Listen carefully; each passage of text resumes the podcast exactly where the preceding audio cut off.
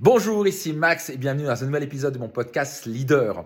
Euh, aujourd'hui, je vais répondre à une question euh, que j'ai reçue de la part de Sylvie qui dit quels seraient les secrets pour convaincre un investisseur d'investir dans un business qui n'est pas une révolution technologique euh, ou en quelques nouveaux produits IT Ma croyance est que je pense que les investisseurs n'accordent pas de l'attention aujourd'hui à ce qui est de la révolution technologique. Où les trouver?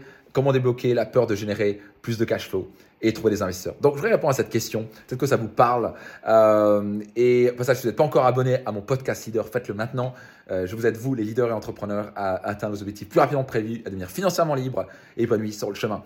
Et euh, donc, première chose à comprendre, c'est que il y a différents types d'investisseurs. Par exemple, moi, je suis investisseur, mais je ne vais pas investir dans des trucs technologiques. Alors, j'ai quelques trucs dans la technologie. Et pour beaucoup de gens, il faut savoir que la technologie, surtout les nouvelles technologies, c'est aussi très risqué. Donc, il y a différents profils d'investisseurs. Il y a des investisseurs qui aiment le risque et qui adorent la technologie, mais ils sont prêts à risquer beaucoup et de perdre beaucoup aussi. Mais il y a des investisseurs qui n'aiment pas ça. La majorité des investisseurs n'investissent pas dans les technologies.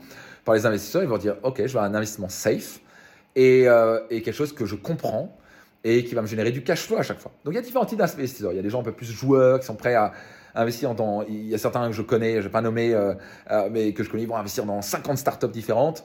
Et il y en a 48 qui vont se planter, il y en a deux qui vont fonctionner au top. Et ils vont dire, je sais qu'il y en a deux qui vont faire euh, fonctionner, qui vont peut-être générer des centaines de millions, voire des milliards. Et avec ça, j'aurais gagné dans le coup. Ok, c'est un jeu. Moi, je fonctionne pas comme ça. Il y a d'autres qui fonctionnent autrement. Donc, par exemple, moi, j'ai une règle, j'investis que dans les choses que je comprends. Donc, par exemple, en tant qu'investisseur, il y a plein de gens qui disent Moi, les technologies, ça m'intéresse pas, c'est trop risqué parce que c'est trop nouveau. Moi, j'investis que dans les choses qui sont un peu plus certaines, que je comprends. Et la grande clé en tout ça, c'est déjà de trouver un investisseur qui est aussi intéressé et passionné par ce que vous faites. Donc, peut-être que je sais pas quoi, vous allez monter, euh, je sais pas quoi, une boîte, euh, je sais pas quoi, dans les lampadaires. Je, pas les lampadaires, mais les lampes. Peut-être que vous êtes dans les luminaires.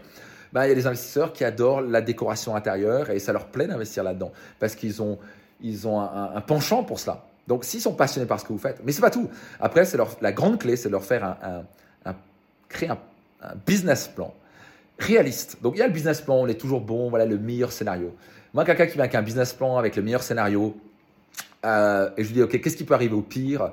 Et qui me dit, oui, non, ça va pas arriver le pire, ça va, ça va fonctionner, il est out. Jamais je vais investir en quelqu'un comme ça. Donc, je vais avoir quelqu'un un peu plus réaliste. Donc, quelqu'un qui est bien sûr optimiste, qui veut réussir, etc., mais qui est aussi réaliste, qui a, qui a les pieds sur, les, euh, pieds sur le sol et qui va aussi pouvoir dire, pieds sur terre, qui a aussi des choses comme, voilà ce qui peut arriver au pire. Et quand vous êtes capable d'arriver avec un business plan en disant voici le meilleur scénario, voici ce qui peut se passer si vous investissez avec moi, je vous donne, vous me demandez 100 000 balles et je vous donne 30% de la boîte par exemple. Super, ok. Mais voici ce qui peut se passer au pire. Donc au pire, vous avez investi 100 000 et voici le pire scénario. Et là, au pire, vous allez perdre 20 000 balles, par exemple. Alors si vous pouvez arriver à avoir un investisseur et vous leur expliquer quelque chose qui les passionne, qu'ils comprennent, vous pouvez leur dire, vous allez au pire perdre 20% de votre investissement. Mais vous pouvez aussi au mieux générer, par exemple, ces 100 000 deviennent 1 million, voire 2 millions, voire 3 millions. Waouh Il va être fortement intéressé. Donc souvent les investisseurs, c'est juste, c'est quelque chose qui les passionne.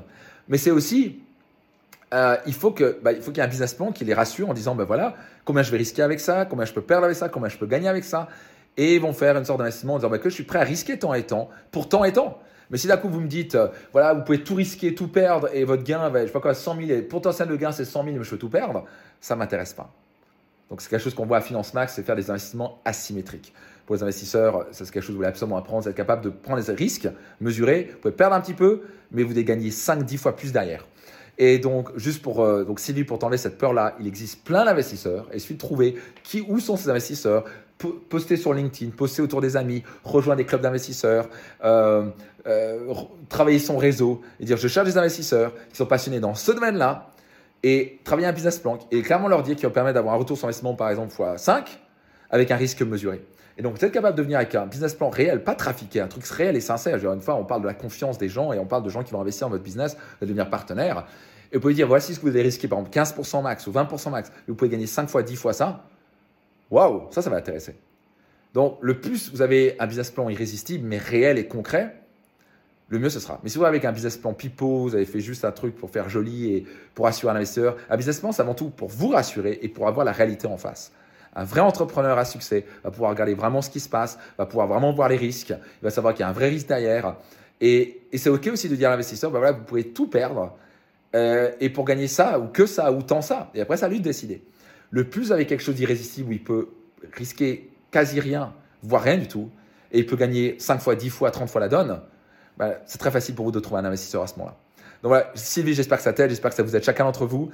Euh, en quoi ça vous parle? Laissez un petit commentaire maintenant, soyez certain de vous abonner et soyez certain de partager au maximum de gens qui ont besoin d'entendre cela. Qui vous connaissez entrepreneurs qui ont peut-être besoin de lever des fonds, partagez-le euh, autour de vous. Et euh, encore une fois, bienvenue dans le... Ah putain, je vais changer ça. Là, là, on va juste couper ça. Donc voici, j'espère que, donc j'espère que ça vous a plu, j'espère que ça vous a aidé. Et puis je vous donne rendez-vous dans un prochain épisode de mon podcast Leader.